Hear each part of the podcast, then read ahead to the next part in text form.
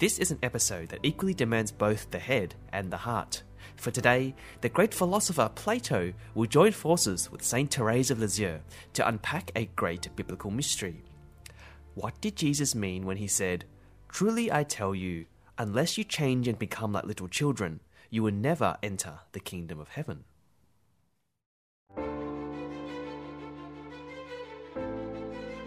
You're listening to The Myth Pilgrim, and I am Brother Lawrence of the Missionaries of God's Love. At its heart, the spiritual journey is a delightful and perilous adventure, just like the myths and fairy tales we love. This podcast is also a journey, learning from both wizards and saints, enchanted princesses and inner demons. Together, we'll discover how the great symbols of myth and fairy tale can guide us on our spiritual journey to God.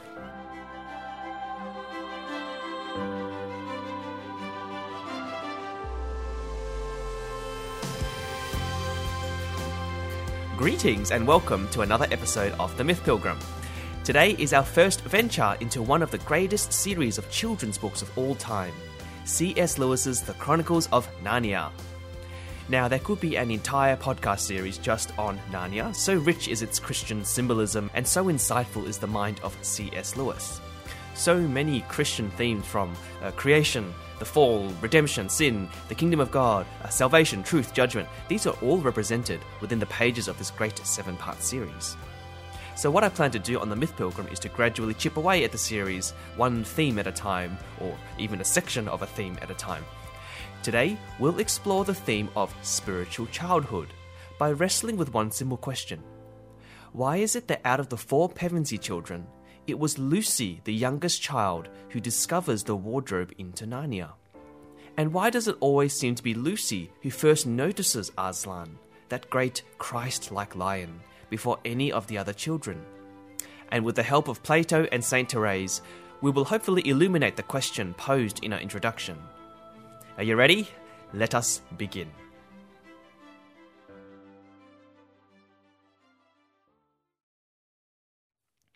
To escape the rain of German bombs falling upon London, the four Pevensie children, Peter, Susan, Edmund, and Lucy, are sent to live with their uncle in the English countryside. One day, a little restless at being trapped inside a big old house with their eccentric uncle and petty housekeeper, they go exploring and happen to come across a spare room upstairs. Not seeing anything interesting there except an old wardrobe, the three older kids move on.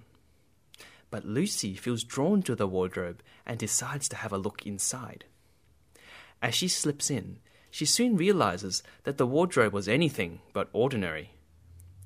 Pushing through the many delightful fur coats, she suddenly finds herself outside in the beautiful snow covered world of Narnia. This was a land in which animals talk, magical beings like fauns and minotaurs roam, and the majestic lion Aslan ruled. Lucy then meets a faun known as Mr. Tumnus, and they have a nice teaside conversation before she returns to her own world the way she came, through the wardrobe. Excited, she tells her siblings about this magical other world she had found in the back of the wardrobe in the spare room. But of course, no one believes her. And who could blame them? After all, anyone with common sense knows that wardrobes are not enchanted and that animals can't talk. One glance at the ordinary wardrobe, and it was clear that Lucy was either making it all up or she was dreaming. And so they don't believe her. Now, I know we've only like just started the story, but what we've read out is actually already enough to spring us into a very wholesome exploration. And I actually feel the best way to do this is to borrow a teeny little bit of philosophy or philosophical language to break open this scene. So here it is. In the scene, the Pevensie children showcase two different ways in which people can interact with the world. The first way is known as the way of appearance, where we judge what is real by how things appear to us. For example, the older siblings disbelieve Lucy's Narnia claim based on the appearance of an ordinary looking wardrobe and an ordinary looking Lucy. Now, by the word appearance and ordinary looking, I'm not just referring to like physical sight, like vision, but I also refer to the way we are accustomed to experiencing the world. For example, because Lucy was only gone for a fleeting moment in the older kid's eyes, it appeared that she could not have actually had tea with a faun for hours and hours as she had claimed. And that's a fair enough grown up assessment to make, right? Right. But there is a second way in which we can interact with the world other than the way of appearance. And that is the way of reality. In our scene, Lucy interacted with Narnia not just because it appeared real to her, but because it was real, objectively, assuming she wasn't lying or dreaming or mad. And here's the thing the world of Narnia would continue to remain real even if the others, including herself one day, were to deny it. This is because reality will always remain real, regardless of what any one individual thinks about it. Regardless of what Lucy's siblings think about Narnia, it is still real it is more real than what appears to be real. Are you completely confused at this point? Good. And sorry? I'm aware this whole appearance versus reality philosophy business may still seem a little bit abstract for some of us. So, I want to hopefully illustrate it a little bit more clearly with a famous image known as Plato's cave. I promise that if we can get our minds around this, it'll become dynamite for us in understanding a key dimension of the spiritual life. So, Plato's cave goes something like this.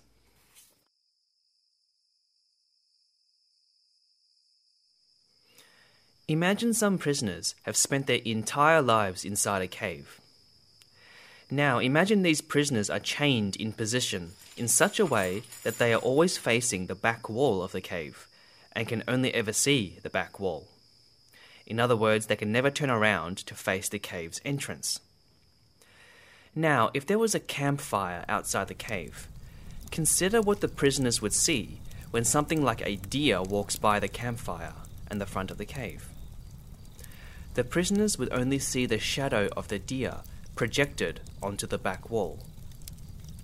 Not being able to turn around and see the real physical deer, they'd easily think the shadow on the wall was the real deer.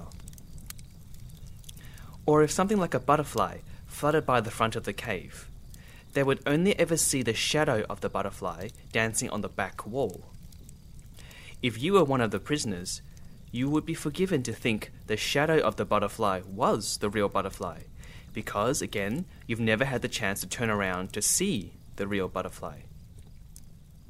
You would mistaken the appearance of the butterfly with the reality of the butterfly. There's those two words again appearance and reality. Now, consider what would happen if one day one of the prisoners broke loose of his chains and explored the outside of the cave for the first time. Imagine his surprise and delight and fear when he actually sees a real deer and a real butterfly for the first time. What would it be like to discover that everything that you had thought was real, in other words, the shadows, was merely a shadow and not the real thing. Imagine how hard it would be to convince the prisoners still trapped inside the cave that there was more to reality than the appearance of those shadows on the wall. Now, I'm going to suggest that the resistance the escapee would get from the prisoners is like the resistance Lucy got from her siblings. After all, in all their lives, wardrobes have only ever contained clothes. Why would they now suddenly believe a little girl who claimed that one could be a portal to another world? And here's the rubber hits the road question How do you convince someone who is stuck in the world of appearances to believe in the world of reality? This is a good question and one that has gigantic spiritual consequences, especially for us adults, because it is we, rather than children, who live in the world of appearances. Most of us adults, intelligent beings as we are, are actually the prisoners in the cave, facing the back wall, thinking the shadows that we see are actually the real thing. We adults tend to judge what is real by the way things appear to us. As an example, say someone like um, the president uh, appears to us to be a fool, not saying anything about the real world presidents and out there. Um, we simply accept that because because we've decided that he's a fool, we simply accept that he's a fool and go about our day to day business. A child, however, is not so certain about this at all. In fact, a child doesn't even think in those categories. From a two year old's perspective, um, let's call our two year old Emma. From Emma's perspective, if the president came over for dinner one night, she might discover him to be a, a storyteller, um, a magician, a father, and a very good playmate too. From a child's eyes, she is much more in the position to see a far more real and complete person of the president, while the adult that night, having made up his mind already, insists only on seeing his shadow, because the adult still thinks he's a fool. There's a lot we can learn from children about how to interact with the spiritual world. By looking past the way things appear to us, we're able to truly see the world like a child, like a Lucy. Because Narnia is actually more real for us Christians than we think. After all, we too have an enchanted kingdom hidden in our midst. It's not called Narnia, but rather it's called the kingdom of God. And Jesus says that it is among us, indeed, it is within us. And just as it takes little Lucy to see Narnia, so also it takes little children to see the kingdom of God. For the Lord says that unless we become like little children, we will never enter into the kingdom. Unless we become open again to objective reality, other than the appearance of reality, we will never enter the kingdom. For the kingdom of God is not found in lofty ideas or high philosophy, but in ordinary, mundane things like people and gratitude and simple acts of love. It is found in ordinary things like plain tasting wafers during Sunday Mass. The kingdom of God is found in ordinary, nitpicky, annoying parishioners that smell of mothballs. Do we judge the reality of the Eucharist by its mere appearance, or accept the reality of God's presence in it? Do we judge our annoying parishioner by her mere appearance, or accept the reality that this woman is a princess in God's kingdom? Let us never be fooled by the mundane veiling of God's kingdom in our midst. Later in the Narnia stories, we find that the four Pevensie children discover that it is actually in Narnia that their true identities as kings and queens become unveiled, an identity that they would never lose even when they return to our world. The way they used to see themselves in England, that was but mere shadow play. So it is with us in the kingdom of God.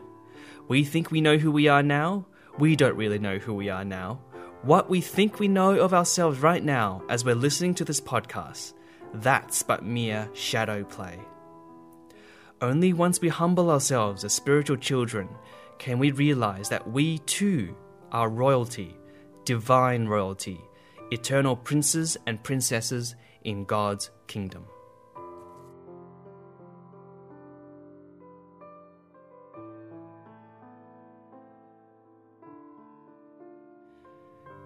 Spiritual childhood is a matter of the heart, not the head. In another book of his, author C.S. Lewis once remarked that to be a Christian is to have a child's heart, but a grown up's head. That's neat, isn't it? To be a Christian is to have a child's heart and a grown up's head. This means that we are all still invited to make adult decisions, to think critically, and to judge prudently. However, our hearts are to remain childlike, with an attitude of teachability and openness, one that encounters reality with a sense of curiosity and wonder. A mature head with a childlike heart. That is the essence of spiritual childhood.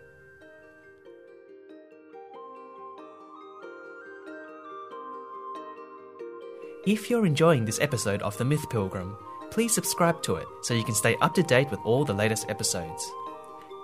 If you'd like to be notified by email every time a new episode is released, hop onto the website at themythpilgrim.com to register.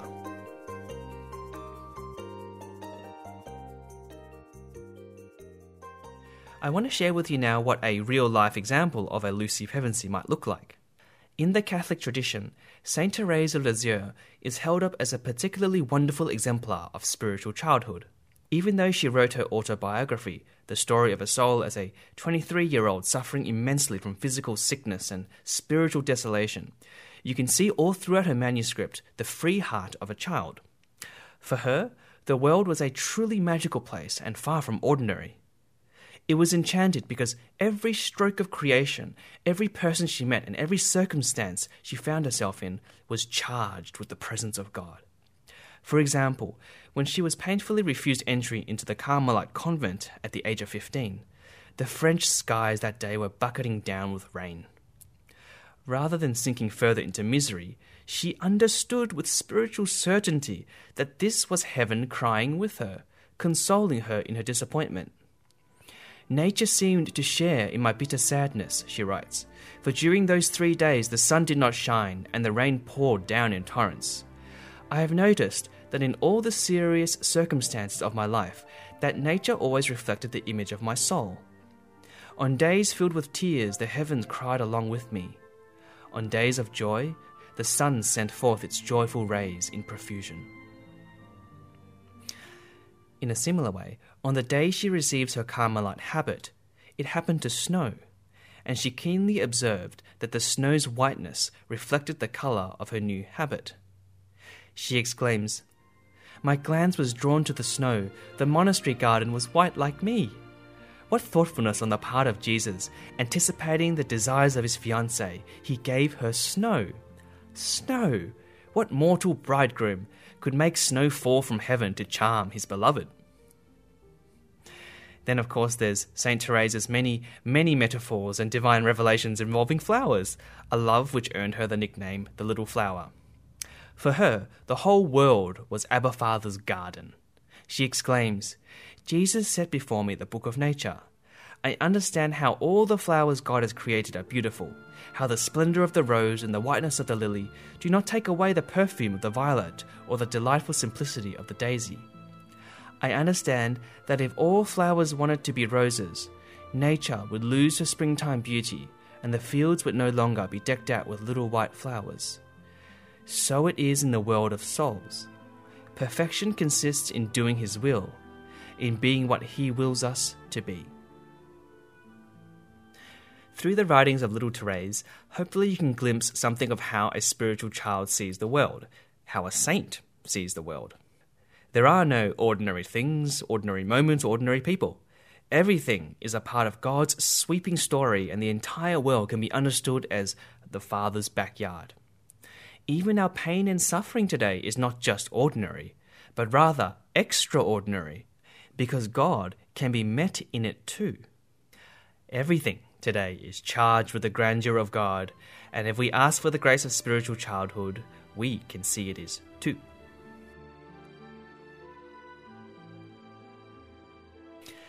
So there we have it. I'm aware, as I finish writing this episode, that this has been a little bit more abstract than usual, and I do humbly apologise if I've lost anyone along the way. I hope your adult head was well stimulated, even while your child's heart was well celebrated. But I do hope, at the very least, this episode has inspired you to become a Lucy. So, the practical pilgrim exercise I have for you today is as follows Identify someone in your life who is a wardrobe. What? What I mean by this is identify someone you consider to be boring and plain and predictable. Have coffee with them or go out for a walk.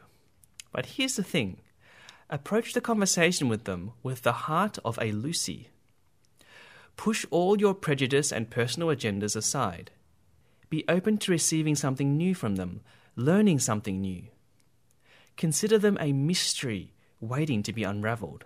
Let your sole passion be to listen to them. If their conversational style is stifled and flat, ask probing questions to get them to delve deeper into their feelings on certain topics. But have no other agenda. See what you discover. Nine times out of ten, you may well discover an entire world inside that person, inside that wardrobe that you never discovered, just like Lucy did with her wardrobe. And who knows, for the other person, it might just be the first time in their life that someone took an interest in their enormous, beautiful inner world. Okay, the end. I leave it here. Until next time, dear pilgrim, journey forth, take care, and God.